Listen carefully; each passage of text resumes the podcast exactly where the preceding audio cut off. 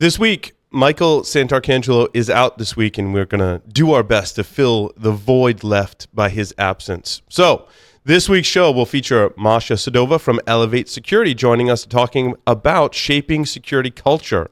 In our leadership, communication, and innovation segment, we discuss promoting people to their level of incompetence. Who is getting the most sleep? B2B marketing, the best mentors ask the best questions, and avoiding buzzword bingo.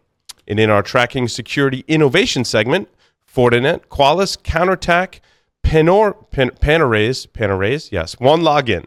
Stay tuned for all that and more because Business Security Weekly starts now. This is Security Weekly for security professionals by security professionals.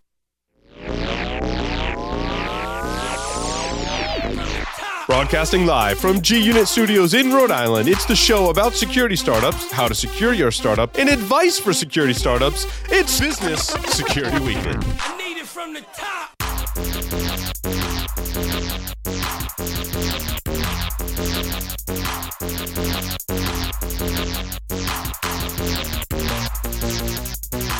Brought to you by. Are you getting pressure to improve your data security? Would you like a faster, easier, better way to patch? Then you need to check out Automox. Automox is a cloud native platform that patches and manages every endpoint, even remote servers and devices, including Windows, Mac, Linux, and third party software, from a single dashboard. Improve your cyber hygiene, reduce your attack surface, and save 90% of the effort you spend patching. Automox, your patching system of record. Do you have a website, an external presence, employees, an office? Any of these things can be compromised and attacked. How are you defending your assets? Have you penetration tested your public assets? Start 2018 by taking a proactive approach to securing your vulnerable areas. Black Hills Information Security has been helping companies find their weaknesses since 2008. Email consulting at blackhillsinfosec.com and see how they can help you sleep better at night. Welcome, everyone, to episode 88 of Business Security Weekly for June 11th, 2018.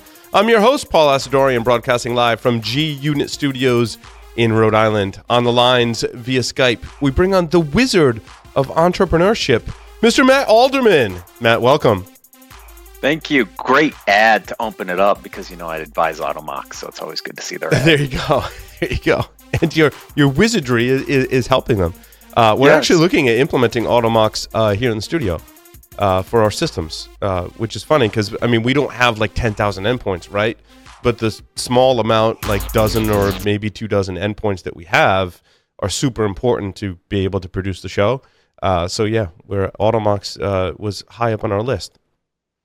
Um, so Good I- choice. I, I just uh, yeah I think it and things have been going really well with them so um, and we hope to have them on the show soon I don't know when they're scheduled but I'm looking forward to that I've got uh, this little award uh, that we won and I just wanted to say thank you to everyone uh, who was involved both people here at Security Weekly and everyone who voted I know it's hard to see but this is the 2018 most educational blog from the Security Bloggers Meetup uh, was we won that award so thank you to everyone who voted and uh, participated in that. And thanks to everyone that makes this show happen. The list is, is way too long to go through now. But uh, yeah, we just got the award, which is awesome. The actual physical award, which is pretty cool.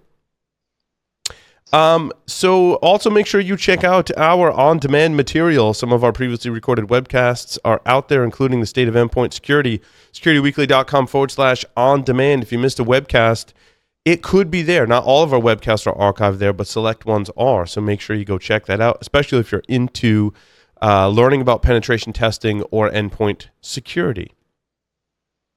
Alrighty. And with that, we'd like to uh, welcome back, actually, Masha Sadova from Elevate Security uh, to the Security Weekly Network. She appeared on Paul Security Weekly. We did a hacker movie trivia as well, which has been posted. Masha, I don't know if you saw that. that was, it's pretty entertaining. But Masha's here today on Business Security Weekly. Masha, welcome. Thank you so much, Paul. It's great to be back. Uh, I always enjoy speaking with you, although I don't necessarily think that my hacker movie trivia was my best performance. Ah, you did great. It was entertaining. I mean, it- with some hints, you know, it's, it's okay. I bet she did Yeah. better than I did. I'm not very good at it either. So I think you it's might you might be the bottom of the barrel for that for that, Matt. Well, someone someone's got to be the minimum. We can hold down that that part of the the graph. That's right. I need to come up with some more trivia as well. We've been using the same questions for a little while. So at Black Hat and DEF CON, uh, we'll actually be there. We'll be at the pool. Uh, I think I made the announcement last week. We'll be in the pool area at Mandalay Bay and at Caesars um, doing some recordings there. So make sure you stop by and check us out. Have more information as that starts to unfold. Um, Masha, we spoke, uh, uh, you know, about this interview. Obviously, uh, senior security leaders uh, and executives are the primary audience for this show, and we started talking about shaping security culture and how we build uh, awareness into our programs and what that looks like from uh, the leader's perspective. Um, so, if you want to kind of start us off about how we can shape security culture from those higher level positions. Yeah. Before we even get into how, I think it might make sense to start with the why, because often I have conversations with security leaders who say, well, humans are the weakest link. Shouldn't we just be investing full on into technology? Because someone's always going to click, so what's the point? And my answer to that is yeah, that is a solution. But if you don't have thoughtful employees who you're educating and empowering, you're not fighting back with everything you have. And of course, your employees are not going to be your perfect solution, but neither is your technology stack. So the companies that are leading the way in security, and as as far as as far as it relates to being full stack defense, really think about empowering their employees. And so. What does it mean to empower your employees? Especially at a C level and at a leadership level, for me and what I've seen work in other organizations is it's answering the question how do I have a thoughtful security culture?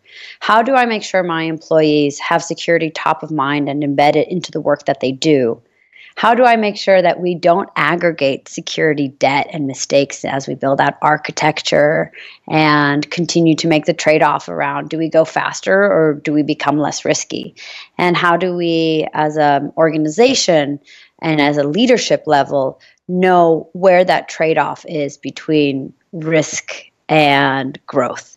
So uh, happy to go into what I've seen work, but you know I think we'll yeah, probably you know, uncover that later. It's funny when you say that. I think of our own organization uh, here at Security Weekly, and it's it's easier for us, right? I mean, the employees that work here, they're not security experts. However, you know, all week the shows that we record are being played in the you know in the in the area where the employees are. We go to all the security events uh, together. They interact with the people who are affiliated with the show, being the host and being the guest, all of whom, I mean, pretty close to 100%, all work in security and have security as their day job. So they're, I mean, it, it is part of the culture just in the way that we do business. And we're lucky, you know, I'm lucky in, in, that, that I don't have to expend a lot of effort as it just happens naturally. But if we were an insurance company or we were a retail company, that that's a much harder thing to get into the culture like that.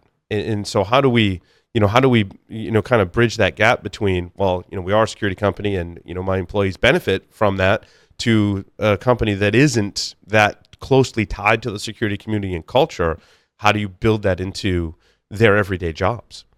Yeah. So I think security uh, employees or people who do security for a living have the have the opportunity to understand that security risks are out there and they understand how real and relevant and prevalent they are in the organization mm-hmm. um, and across across the business network. But if you work for an insurance company or a marketing company or anywhere where the majority population uh, is isn't security professional, then you're not getting exposed. Your employees and your executives aren't getting exposed to what it means to have an appropriate threat register.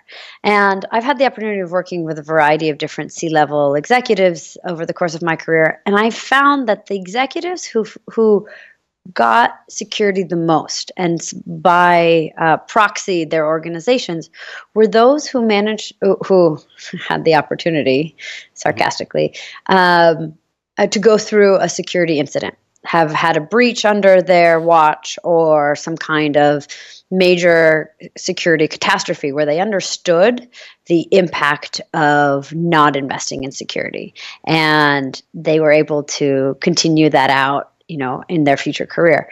But for organizations that don't have those type of leaderships or more importantly don't have uh, employees who've experienced that you know that's where as a security team you can you can share your knowledge and expertise in thoughtful ways um, i actually find that having security simulations things that give people i call it like simulated scar so how do we give people the the pain of having to react to a security incident without actually having to go through a breach. So red team attacks are a phenomenal way of being able to simulate that pain. Um, going through tabletop simulations, having you know virtual game experiences where people actually have to consider what it'd be like to react to an incident, and essentially give people some of the knowledge of this is a real threat. It does apply to my job, and I have to consider this in addition to all the other um, things that that relate to my job, whether or not it's insurance or marketing or whatever. Yeah, I, I you know, when I looked at the Equifax uh, breach and all of the details that were made public and everything I'd read, I, I pretty much came to the conclusion fairly early on that there wasn't much of a security culture there, that there wasn't something that was driving decisions to say we really shouldn't let things go, like not upgrading things for a really long time because something bad could happen. Now, I'm sure, fast forward to today, that that's a much different conversation. But, you know, I guess it kind of begs the question also how do we get organizations there without having them experience a breach? Even if they've got some kind of red team exercise, I've still seen organizations go, well, yeah, that was still just an exercise, or yeah, we're still not gonna we're still not gonna change. So are there ongoing things that we can do in an awareness campaign to allow people slowly over time to to come over uh, to the security culture side rather than just you know like one? I find that like one thing just like shot across the bow doesn't really work. Right. So before we go into like what are the day to day steps, it really is valuable to understand where do we want to go. And so when I say security culture, I probably have a different picture in my mind than when you say security culture or when the head of security for a large bank says security culture. And one of the best ways that I've actually seen that pers- uh, detailed and actually explained is this framework called Competing Security Culture Framework. And what it basically has is these two axes, right? So your x axis says, is internal focus on one end and an external focus on the other. And then your y axis is tight control versus loose control. And the idea here is you have four quadrants, and depending on where you fall into these quadrants, um, you can have different definitions of security culture. So I'll give you an example. A company that really cares about a security culture that has tight internal tight control and internal focus is really focused on process. And their real their big sort of north star around security culture is enforcing policy. So things like the government is really big on that, military, right? So having a secure culture means everyone follows the rules. Now, if you have tight control but external focus, you're focused on passing audits. So financial companies, insurance companies really care about that quadrant and making sure that the check boxes all get met on time and with an expectation. And security culture in that concept is that everyone knows what they're responsible for and they make sure that they deliver it on time so that when an external auditor comes in, it's totally done. Now, if you look at the other end of the, uh, the the bottom half of the quadrant, there's loose control and internal focus, which is empowering people. This is where I've grown up in my days of Salesforce, which is how do we get people to communicate, to participate, to involve? And I speak a lot about this at conferences around positive motivation and engagement. But if you don't work for an organization that says, you know, we're going to fire you at all costs if you don't follow the policy, like in the case of government, then empowering people is kind of one of the best things you have to, to go for. And so if you're empowering people, what does that mean? That means you really are giving people kudos and applause whenever they do the correct thing. You have um, opportunities to recognize leadership um, in in organiz- in parts of your business that are going above and beyond in shipping, let's say secure products or or creating new and thoughtful secure processes. And then that leaves us the last quadrant, which is loose control and external focus, which is basically get results no matter what. And this you'll see this a lot more in like early stage startups or um, smaller tech companies, for example, which really value flexibility, agility, and innovation. So like, don't tell me how to do it, just get it done. right? So when we say security culture, there's not one culture that fits everybody. And so if I were to be in the shoes of a CISO who's thinking about this maybe for the first time or rethinking about shaping my culture, I need to think about what are my um, cardinal directions, right? You can't just say get results if you work for, let's say, a large insurance company who said, I appreciate that you know you have um, fantastic drop and click through rates, but you know your patching isn't anywhere near where our audit supplies are or our audit um, requirements are. So figuring out who you have to please, who your masters are, what is your culture currently and what does the gap between where you are and where you need to go look like um, and that's kind of where your roadmap looks like and it, and it may be that you need training but it may not be it may be that you need more thoughtful incentives around making sure again you recognize and you you value the correct behavior however you define correct behavior for your organization Matt, I want to turn over to you. I know you uh, haven't had an opportunity to speak yet, so. well, I, I, mean, she brought in an interesting point, right? Is that you think about com- compliance is one of those drivers for building out aspects of a of, of a security culture, right? And and in the early days, security was the way we were driving our security programs. And so when you think about the financials and the externally focused, focused on the audit, that's a really interesting way to think about how early compliance kind of drove our mm-hmm. security postures. Now you're seeing security coming from different angles, which I, I, thought the four quadrants was interesting. Is there something when you're not under regulatory compliance and, and kind of fit in that one quadrant?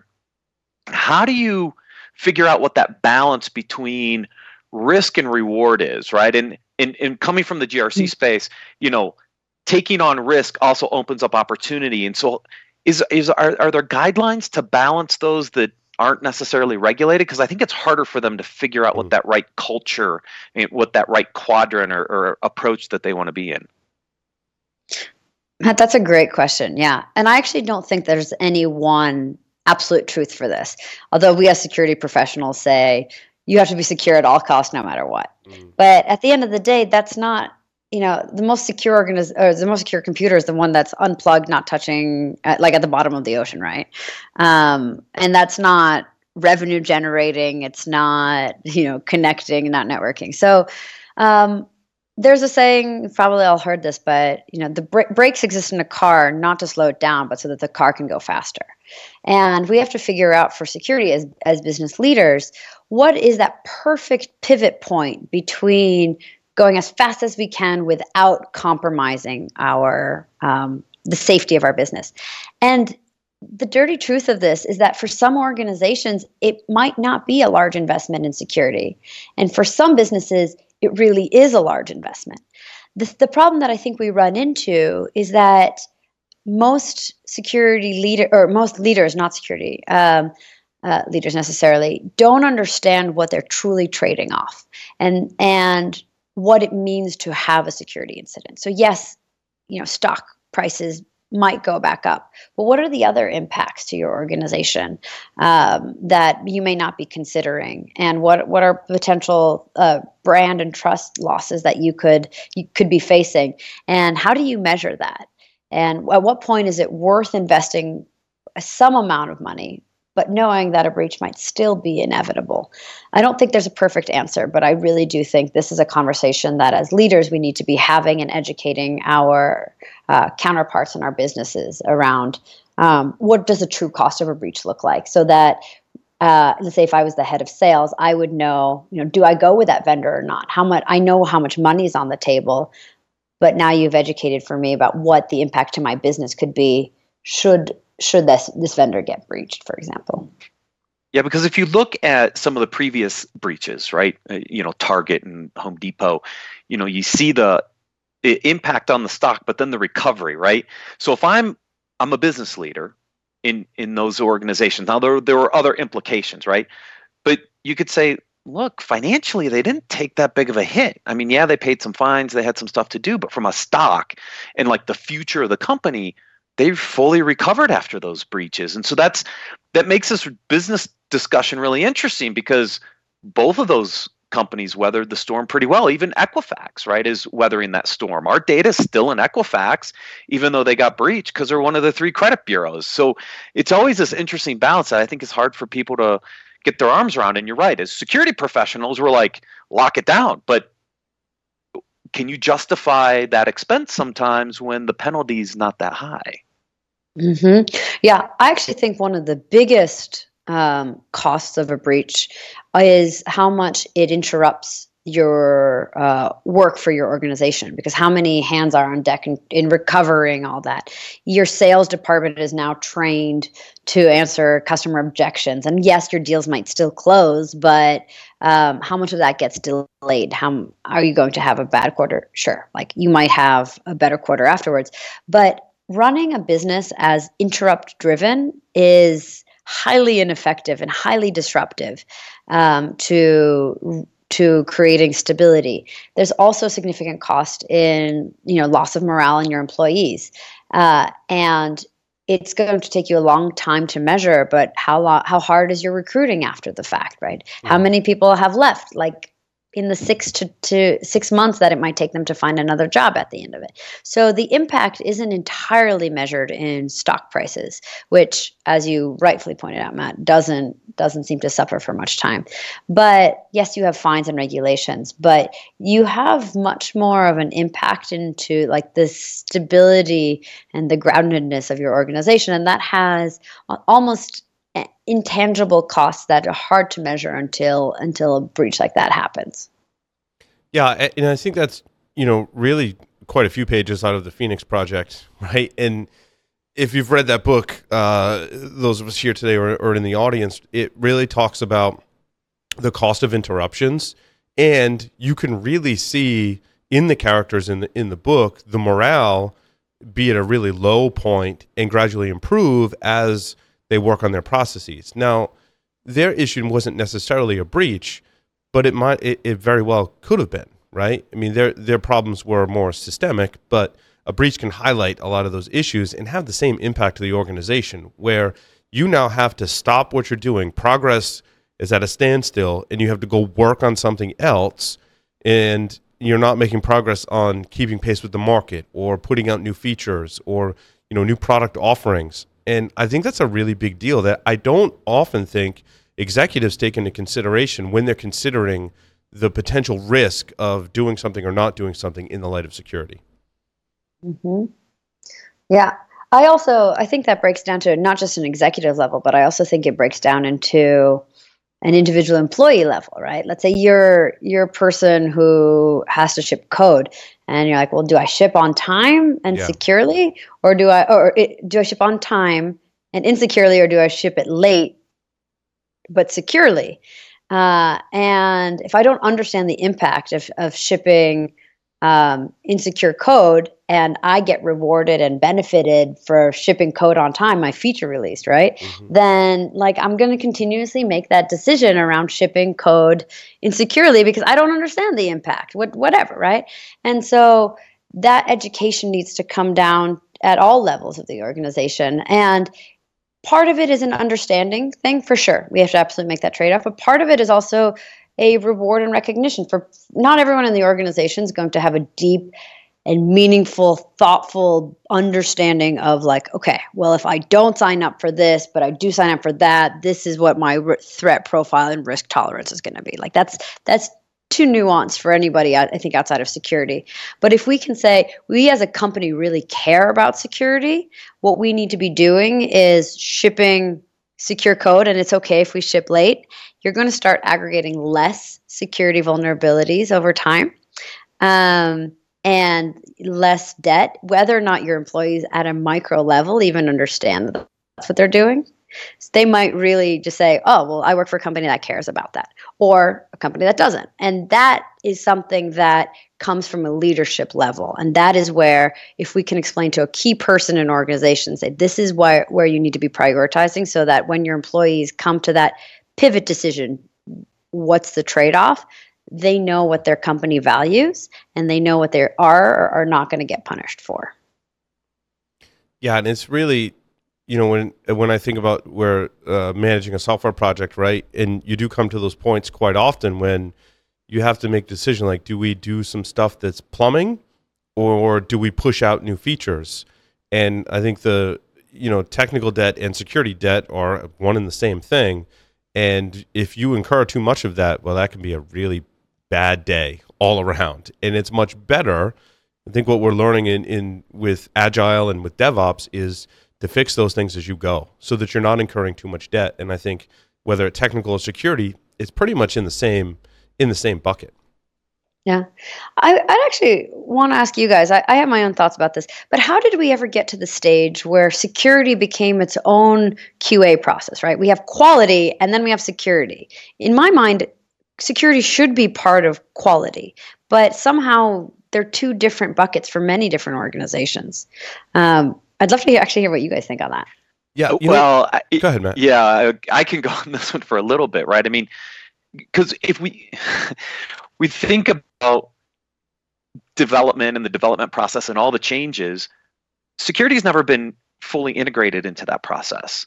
We we are we're always kind of at the end in this waterfall process. Security was at the end, and now that we've moved to agile, we're security's really at the end. And what hasn't happened is the ability to bring security into the process earlier and make it part of the actual development process.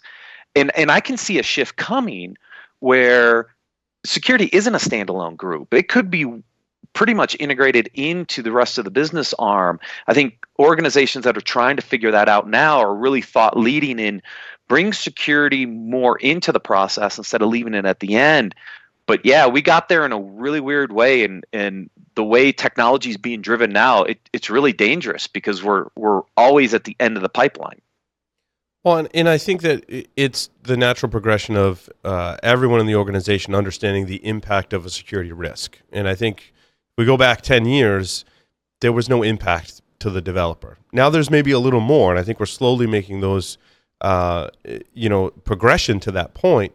But uh, in you know when we talk when I talk with software developers or people who are leading software development, and I try to make them understand like you get to decide what holds up a build, and you better put security in that bucket. And that, in and of itself, is pushing security into the development process much earlier on, right? Developers today, whether you know it or, or not, are making decisions about, you know, what, what is stop everything and work on it and what is just push out the release. If we can get security in those earlier stages, we're in much better shape. And I think we have the tools and, and techniques and, and processes today to do that.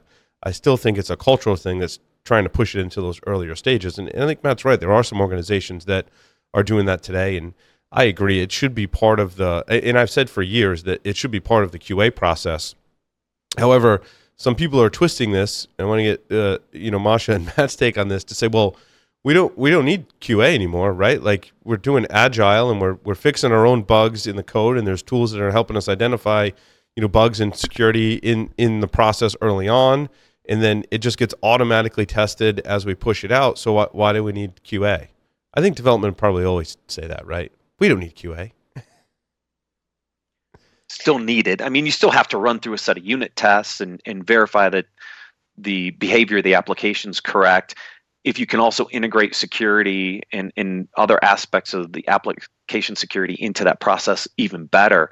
I think the other thing that's happened is, you know, we went after detection response over the last number of years if you look where a lot of the investments have gone it's always been about uh, building out the advanced security operations center and really driving the security operations side of the fence not necessarily looking back and going well how do we how do we move ourselves more to the you know this concept of shift left right? Is you know is this tech why don't we get controls into these new applications or this new technology infrastructure earlier? You know, we we spent a lot of time and a lot of money trying to figure out how to decrease our our detection and response windows, and we've barely made any dents in that over the last number of years.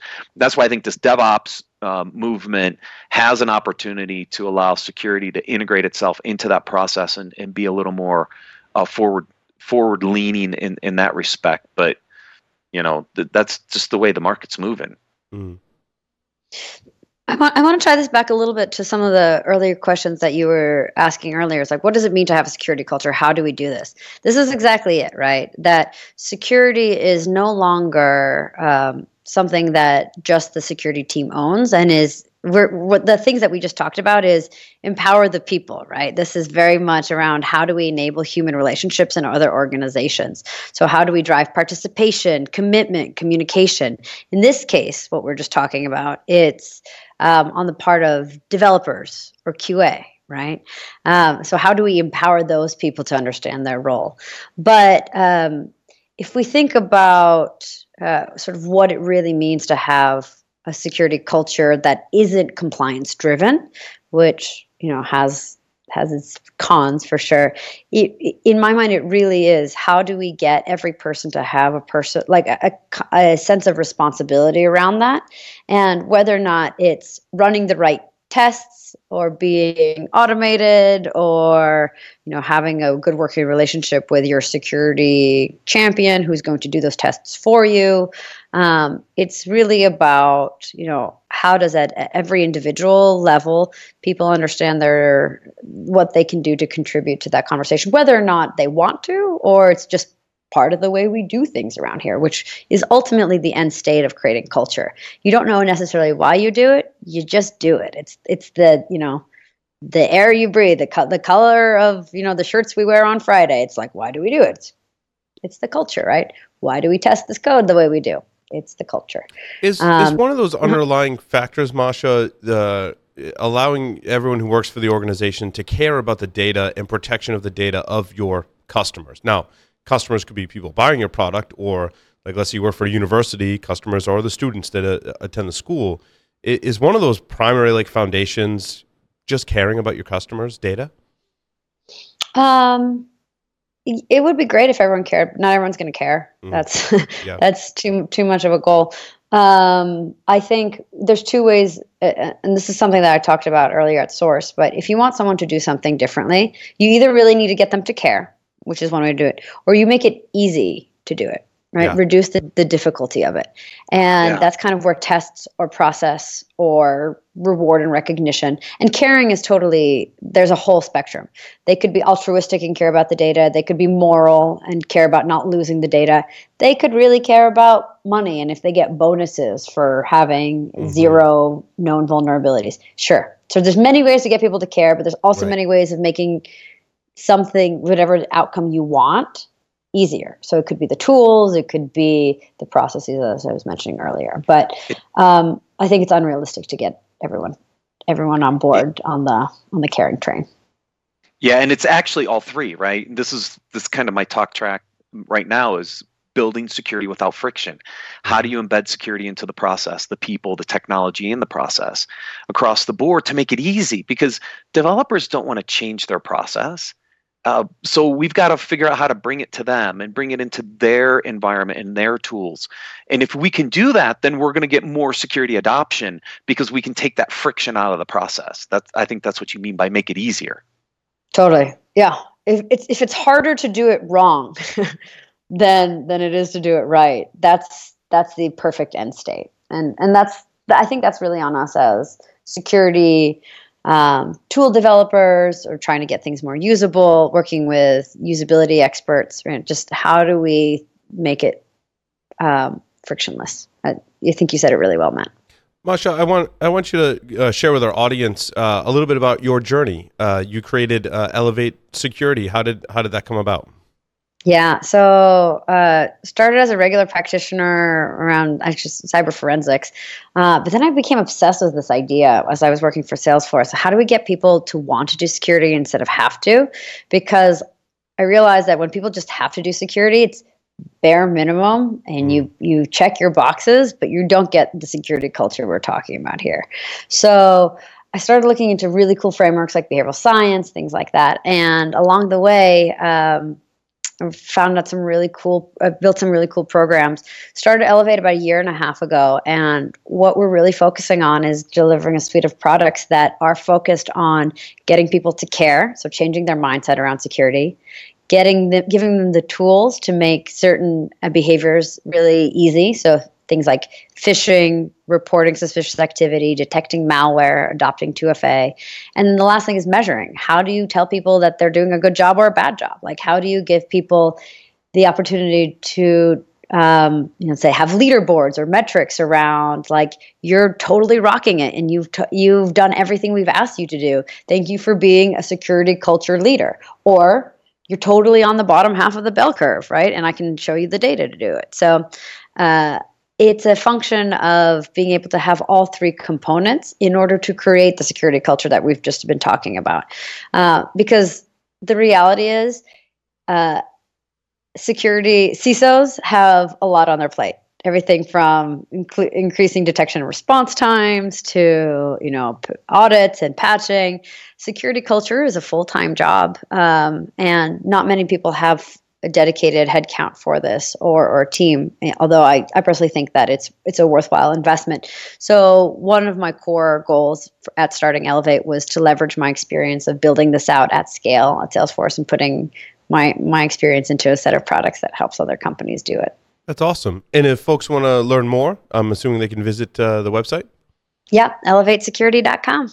Awesome. Masha, thank you so much for appearing on Business Security Weekly. Thank you so much, Paul, for the opportunity. It's really great chatting with you both. Nice chatting with you. And with that, take a short break, come back, and talk about leadership communication and innovation. So stay tuned.